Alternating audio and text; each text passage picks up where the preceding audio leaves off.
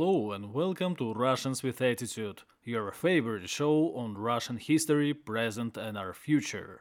Today we are gonna talk about the Bloody Baron, the White God of War, Khan of Death, insane Mongol dictator, the first man who put Eurasianism into practice, Baron Robert Nikolaus Maximilian von Ungern Sternberg, or how Russians like to call him, Roman Fedorovich.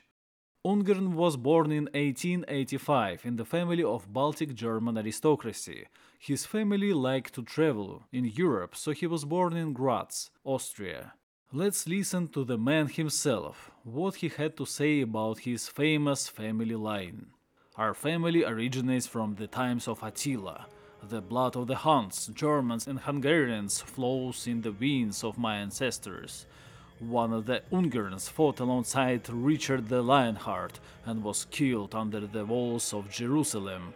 Even the tragic Children's Crusade was not without our participation. Ralph Ungern, a boy of 11, died in it. When the Teutonic Order appeared on the eastern border of Germany to fight against pagans, Slavs, Estonians, Latvians, Lithuanians, there was also my direct ancestor, Baron Galza Ungern Sternberg.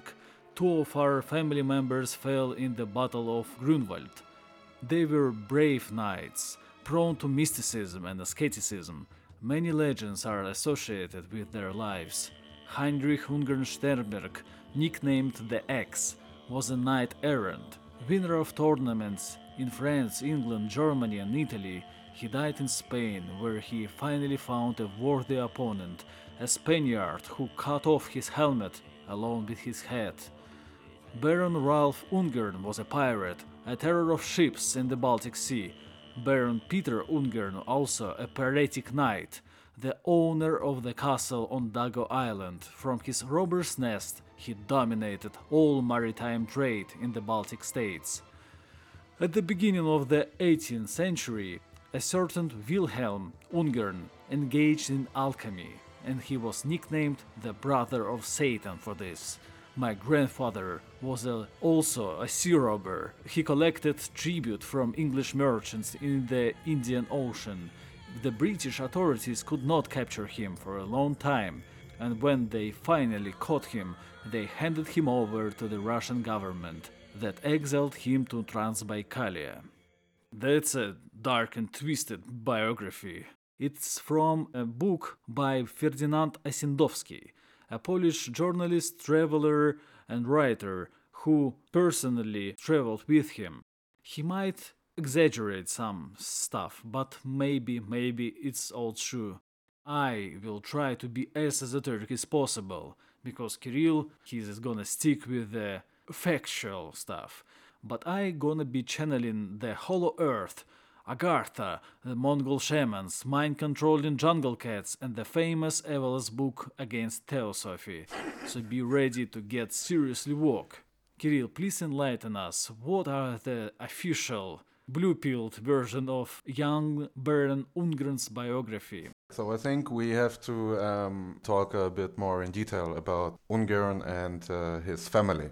So, as Big Dog already said, uh, the Ungern Sternbergs are a very old noble family. They had a lot of uh, people connected to the family.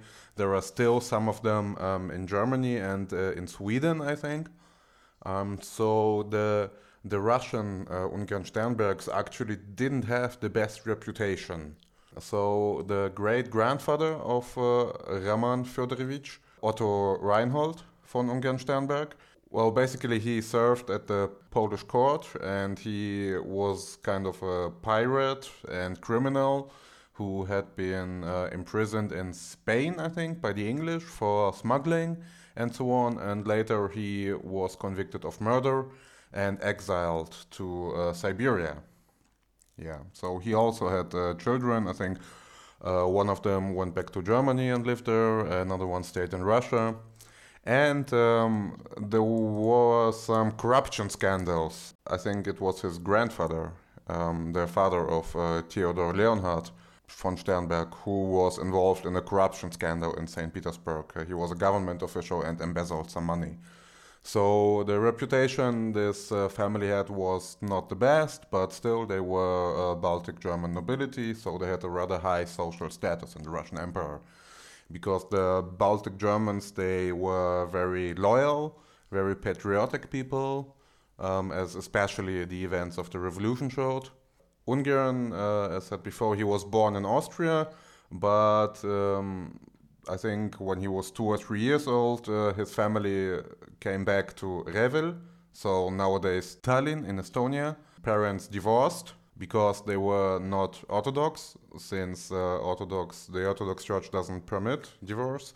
They were Protestants, and his mother uh, she married again. I think someone from the family Hoyningen-Huene, Baltic German uh, noble family. So he had very good relationship to his biological father, also to his stepfather. His mother died. He went to the Nikolaev Gymnasium in Revel for a time, for two years, but he was um, expulsed from there because he stopped going to class and he was a pretty bad student overall. Later, he was put into the Naval Cadet Corps which he also didn't like. Um, he also picked fight with the students. Um, he w- did, didn't do well academically.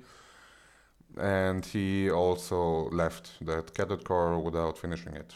And from then on, he became a NEET until the Russo Japanese War, where he volunteered for an infantry regiment, but that infantry regiment didn't fight at the front lines. So Ungern because whatever else can be said about him, he was a man of immense martial valor.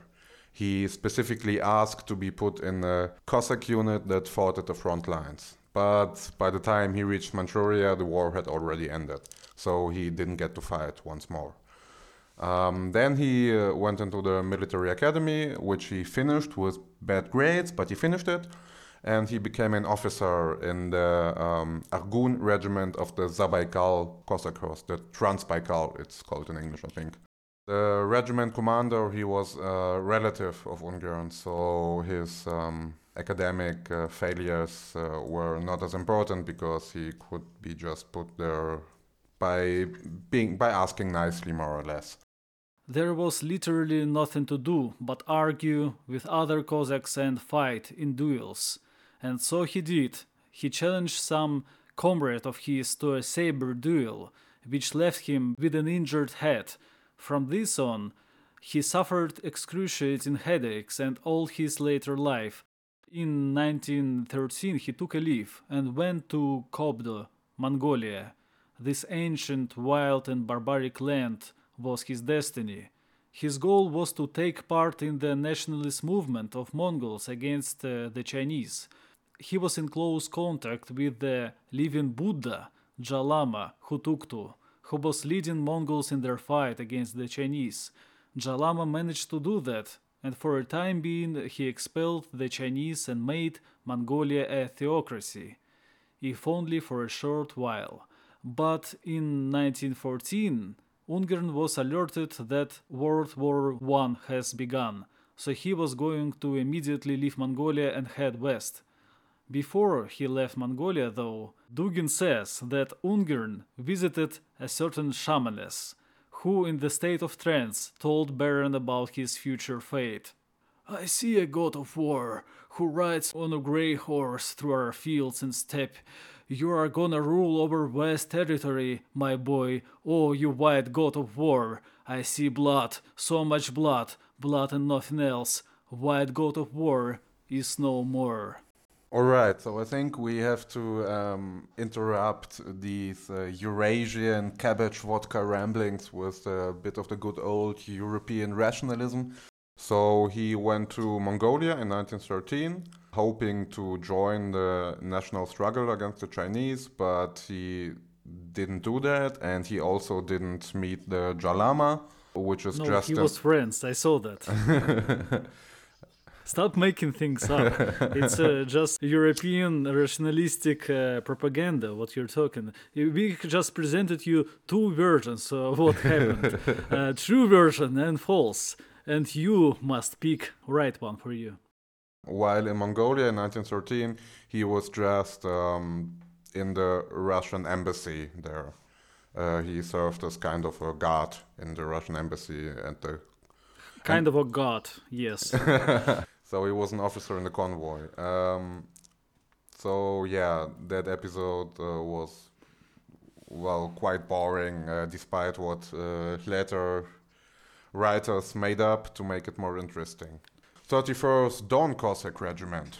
The most interesting part of his biography in World War One, because it is uh, one where he wasn't a criminal and a weirdo, but just a very heroic officer.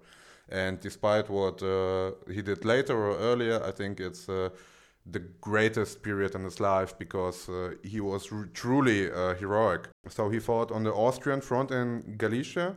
Uh, he was wounded five times, but always returned to the front several times, even without waiting out the allotted period. He had to stay in hospital, so basically he fled from the hospital to get back into the fighting. He was given basically all medals and orders that an officer of his rank could have, including the Order of St. George, which is quite important, and not many people actually had uh, this whole collection of orders. So in late 14, he went uh, to the Nerchinsky regiment, which is quite interesting because uh, the commander of the Nerchinsky regiment uh, was Baron Wrangel, uh, about whom you probably already know. We made an episode of him, the famous Black Baron. So why did Wrangel decide to get rid of him and transfer him to Caucasus front? So uh, Wrangel, in his memoirs, he talks about Baron Ungern. He didn't like him at all because of uh, his uh, behavior. So Wrangel said that he was a drunkard. He was drinking way too much uh, than an officer should. He was always picking fights with uh, both federal officers and soldiers, which is absolutely something an officer should not do. And um, so, to quote from Wrangel's memoirs, uh, Ungern um, Having been brought up in an environment of cultural affluence gives the impression of a man completely disconnected from this environment. So he was uh, kind of rude and weird. He was basically being punished uh, all the time. Uh, many disciplinary measures, many private talks Wrangel had with him. And uh, in late 1916, after the some something he did again, uh, number ten thousand. Uh, he was finally removed from the Nerchinsk regiment and sent to the Caucasus front. Uh, I forgot to mention in the Nerchinsky regiment not only um, Ungern was serving, but also another person who would soon become very famous, uh, the future Ataman Semyonov. Yeah, and Ataman Semyonov also went to Caucasus with him. Yes, exactly. So they were um, near Lake Urmia in modern day Iran. They were involved in organizing and training volunteer regiments of Assyrians who fought on the Russian side against the Ottomans. This actually worked quite well, as would be shown later again. Uh, Ungern had a natural talent for training Orientals and he knew how to talk to them. He and he made very decent soldiers out of the Assyrians. But it was kind of too late because uh, the February Revolution was well underway and the army was falling apart. So they were busy there, and in summer of 1917, by order of the provisional government, um, they were sent to the Far East to train national units. So the national units were a uh, thing that the provisional government did uh, ostensibly to improve discipline in the army, right? So uh, regiments in the Russian Imperial Army were formed geographically. And uh, the provisional government thought that it would improve discipline and morale if they created national units of people who belong to one ethnicity. So you had like Lithuanian, Latvian, Polish units, whatever. And they did the same with the Eastern ethnicities. So they sent um, Semyonov and Ungern to uh, the Transbaikal region to create uh, Buryat uh, units and Mongol units because Ungern already had some uh, experience in dealing with uh, Mongol nationalities. So they were busy doing this. Um, in October 17, um, before, actually, even before the Bolshevik takeover, um, he started uh, like creating a circle of monarchists or counter-revolutionaries in in Irkutsk, and uh, there it was that they found out about the October Revolution and the Bolshevik coup d'état, and then from then from there they from Irkutsk they went to Chita, and then to the train station Dauria, uh, which was basically a small village.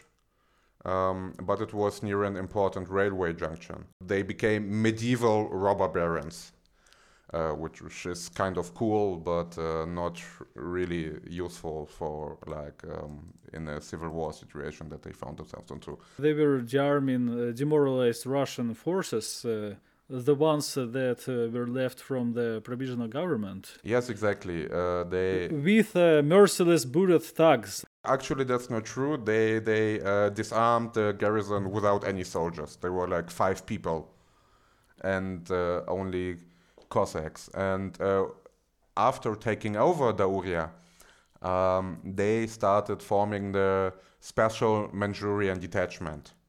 They started creating these national units, foremost of Mongols and Buryats. This was all quite interesting because the Buddhists they were extremely anti-Bolshevik. For example, um, I've read about a certain episode where a white officer was talking to a Kalmyk volunteer. The Don Cossacks, they had some Kalmyk units, and it was a discussion between a Don Cossack officer and a Kalmyk volunteer.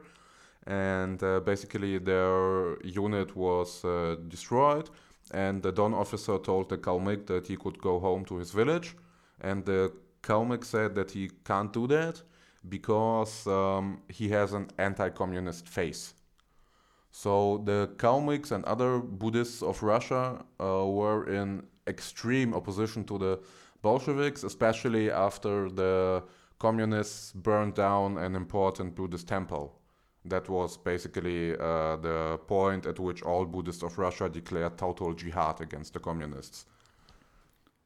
Right. So when did Ungern become sympathetic to Buddhism? Was it uh, in the Don Cossack regiment? Mm, I don't think that we exactly know when. I assume uh, that his interest in Mongol culture and religion began in 1913 when he was in Mongolia for the first time with the Russian embassy. I assume that this is where he became uh, accustomed uh, to Mongol traditions and such and became interested in them. It's quite interesting that he wasn't even Orthodox. He stayed a Lutheran all his life and he was never inducted into the Orthodox Church despite uh, basically being orthodox in all his views and uh, how he behaved, and he even had an orthodox marriage. Didn't he have uh, orthodox symbols that he was flying at banners yes, he did. Uh, yeah, yes. later in Mongolia? I think it's possible that he didn't convert uh, just because his family had been Protestants for like 500 years. That's a thing that often happened uh, in, in Russia or in other parts where people, especially aristocrats, uh, stayed in one confession or in one denomination um, despite uh, serving uh, like a country or throne of another denomination just out of filial piety. So basically, after they took over Dauria and they were like robbing caravans and fighting against, um, and then they had to retreat from uh, Dauria uh, because uh, trains full of Bolshevik soldiers came from the front that was breaking apart, especially after the Treaty of Brest-Litovsk, when the war, when Russia officially kind of dropped out of uh, World War One, and soldiers all came home, and many of them were pro-communists and uh, they formed like Red Guard units uh, near Dauria, and he and Semyonov had to retreat to uh, deeper into Manchuria. They were somewhere near the river Onon, uh, which was in the border region near Mongolia. So, uh, Transbaikal operation, which saw Semyonov uh, trying to defend basically the Transbaikal region against the communist offensive. Semyonov was attacking Nerchinsk, in the direction of Chita, but eventually he was pushed back and uh, lost. Quite interesting because the commander on the other side, on the Red Guard, was uh, Sergei Lazo, and he was uh, killed in a very interesting way. So he was arrested by the Japanese, and uh, then they were given over to White Guard Cossacks. And uh, according to legend, um, was well, he was burned alive in the furnace of a train. That's a very gruesome way to die, I believe. So anyway, after the unsuccessful uh, Transbaikal operation, um, in which Ungern participated, uh, Semyonov put his headquarters in Chita and gave uh, Ungern the rank of general major, major general. And uh, then where he formed the Asiatic Cavalry Division, which uh, was the unit that Ungern would command until his death, basically. Um, there he was uh, doing partisan raids uh, and waging guerrilla warfare on the Reds. Um, more or less still kind of uh, living the robber baron lifestyle, but um, yeah. Mm, he was a very strict, maybe even sadistic commander. He was uh, like shooting people for drinking and so on. Yes, uh, what was always known Buddhist about Ungern is the way that he chose to deal with problems. He was uh, brutal in a way only uh, an ascetic man can be. About the drinking, I think it came a bit later when the forces of Asiatic cavalry retreated to Mongolia, but still, I want to continue. Mm, so basically, Ungern was at the head of the Asian Cavalry Division fighting the communists, and in the first half of 1919, he was seeking allies all over Manchuria and China. Um, he met with Chinese monarchists. Semyonov uh, was also meeting uh, Zhang Zuolin, who was a powerful Chinese, uh, well, warlord in the warlord era uh, he was more or less dictator of Manchuria and later also become a military dictator of uh, the Republic of China for some time. And uh, he had started out as a bandit, which is quite funny. So yeah, uh, Semyonov was meeting him, and he was also sometime later, I think in 28 or so, assassinated by the Japanese. But that's not important to our story here.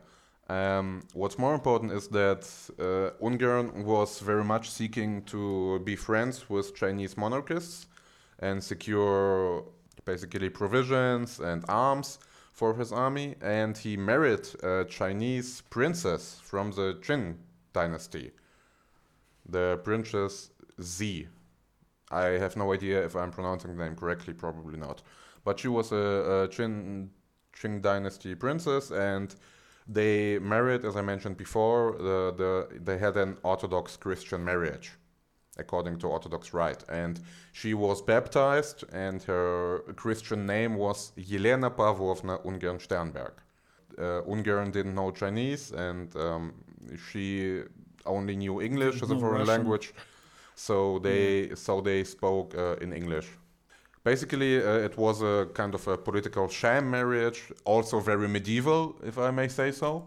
Princess Ji was a relative of a Chinese general, um, the general Zhang Kuiwu, who was at that time uh, commanding officer of all Chinese troops uh, along the Chinese Eastern Railway, the KVZD, which at that point was still kind of Russian. And he was governor of Hailar.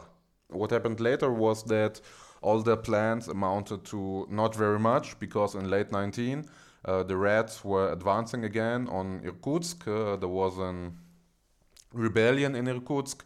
The city was taken over by uh, the Menshevik troops, and uh, Admiral Kolchak was shot by the Reds. And in early 1920, the Reds began a wide offensive.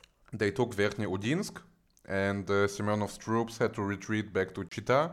There happened basically the last uh, great offensive on the Eastern Front, the Transbaikal offensive. Uh, Ungern uh, and Semyonov were participating um, in coordination with the troops of General Molchanov.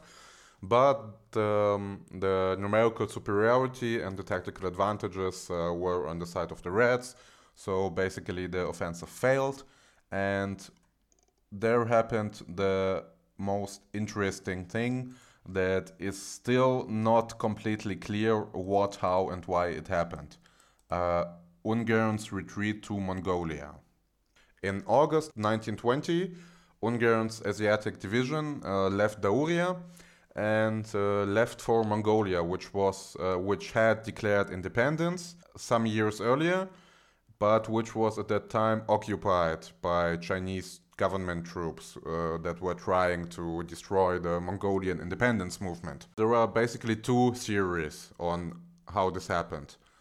Um, the main one is that uh, Ungern was just uh, crazy and uh, left the front and basically deserted to uh, from the civil war to do his own thing in Mongolia, like restoring the Mongol monarchy and so on.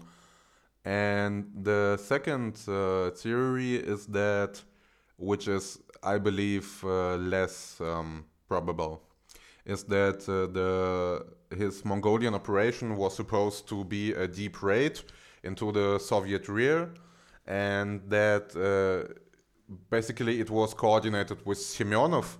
And uh, Semyonov, who was deeply disappointed, uh, like officially, he said that uh, he spoke of Ungern uh, as being at head of a disappeared division, and that he was, well, basically he called him a deserter, right? Because it was actually quite bad. Uh, the disappearance of Ungern's division left a huge hole in Semyonov's front uh, which eventually led to the Reds defeating him. But there is a theory that this was just disinformatia, and actually Semyonov had ordered him to do this, to do a raid against the Soviet rear, which, uh, even if it was true, uh, like two months later, it would have become irrelevant because Semyonov had to retreat and there would have been no deep raid possible.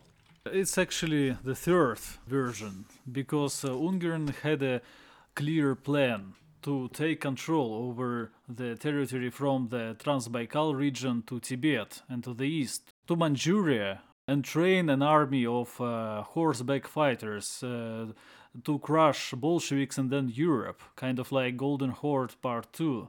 An idea of uniting Tibet, Inner Mongolia, Manchuria, Halha, uh, and Shandong into a kind of a middle empire dictated by an insane German is kino. You have to admit it. So it's Dugin again. And you see, Ungern was woke. He knew that the earth is hollow and there is subterranean land uh, called Agartha, located in the earth's core. Like Teutons and Templiers before him, Ungern decided uh, to guard Agartha's gates. You see, Mongols call their country Halha, which means uh, the shield. What is the shield's purpose? Mongol mission is to guard sacred Agartha against the western hordes of degenerates, uh, liberals, and Bolsheviks. The sacred steppe, the shield of eternal truth. Swedenborg, a Swedish theosophical thinker, once said, only in the farthest eastern lands, Tataria, Mongolia, can you find a secret key to all mysteries and the mystical manuscript that was long lost by the humanity that's called Book of the Wars of Yahweh. it's true, it's true. So Ungern went uh, to Mongolia, that was uh, again dealing with the Chinese, uh, to its capital Urga, that it's now, I believe, Ulaanbaatar and stormed it with his horse. Uh, it's actually it's actually quite interesting the way uh, the the conquest of Urga is. Uh, I think the last great episode in uh, Ungern's uh, military biography. So basically, in 1919, the troops of Xu Shuzheng, I think it's pronounced, uh, who was also a Chinese warlord and part of the Anhui clique. Uh, I I am not an expert on the warlord era in China, so I don't know what that means. But uh, basically, Urga was occupied uh, because in 1911, uh, Outer Mongolia had a national revolution where they declared independence, and the Chinese had reoccupied eight years later. Uh, yeah, and Hutuktu, the living Buddha, a great friend of uh, Ungern, was captured. Right, the Bogd Khan. Also, did um, mm, his marriage to Z in any way help Ungern? I don't think so at that point.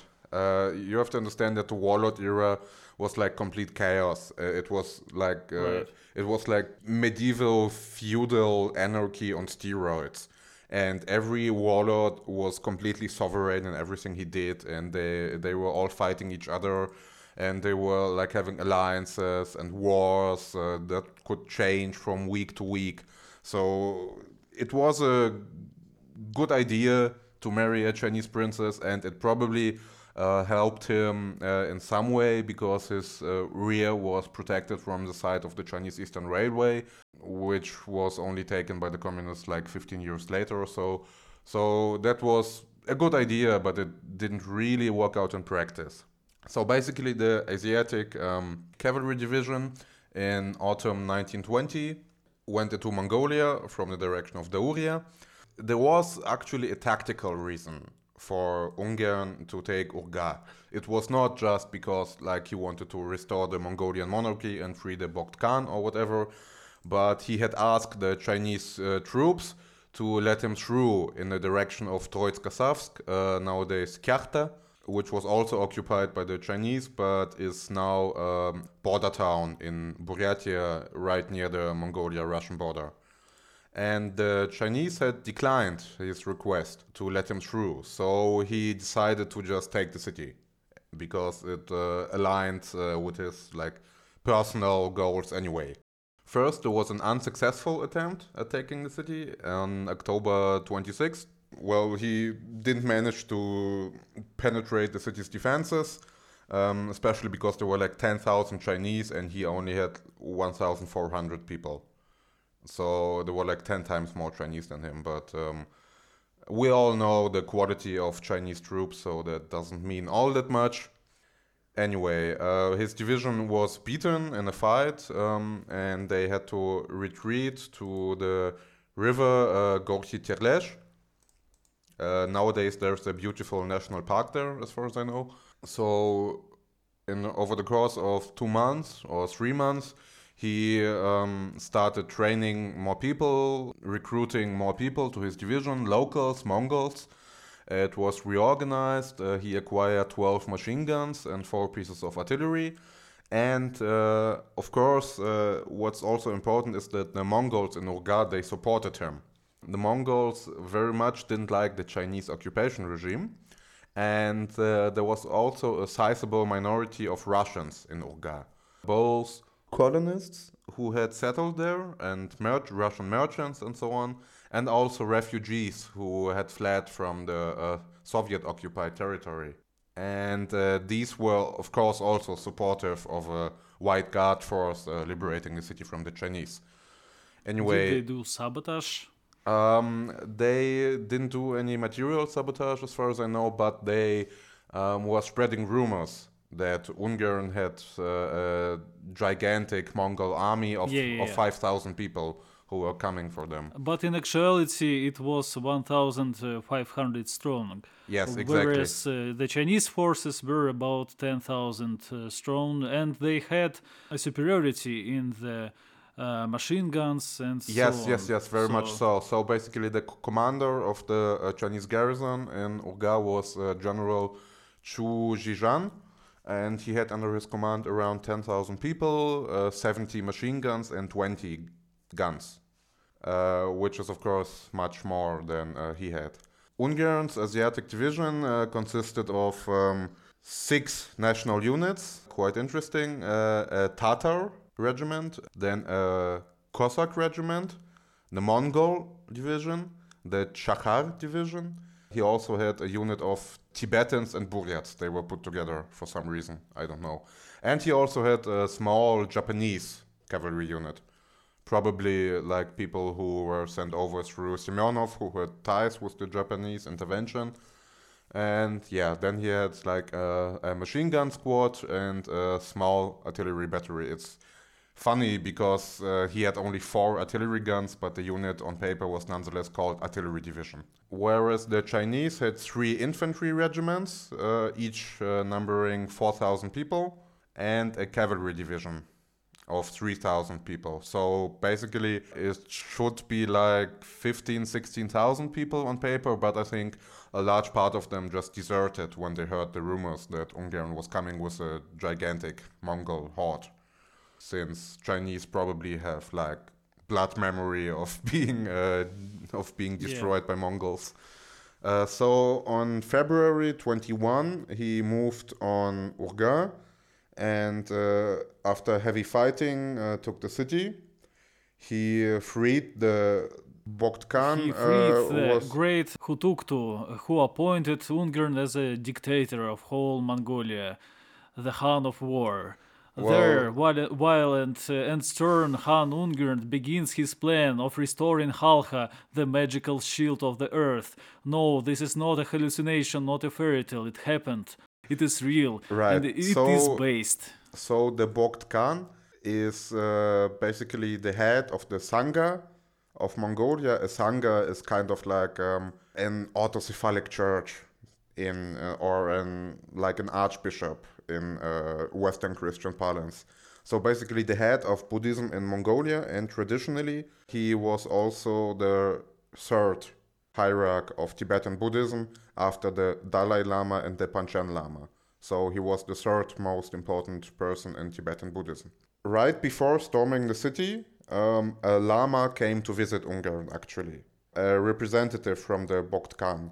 He brought him a khata or khatak, uh, which is a traditional ceremonial scarf. It's a very old piece of ritual clothing like it was used uh, in Tengrism by the Mongols, and it was also important in Tibetan Buddhism. And he received a blessing from the Bogd Khan uh, to free Mongolia from the Chinese.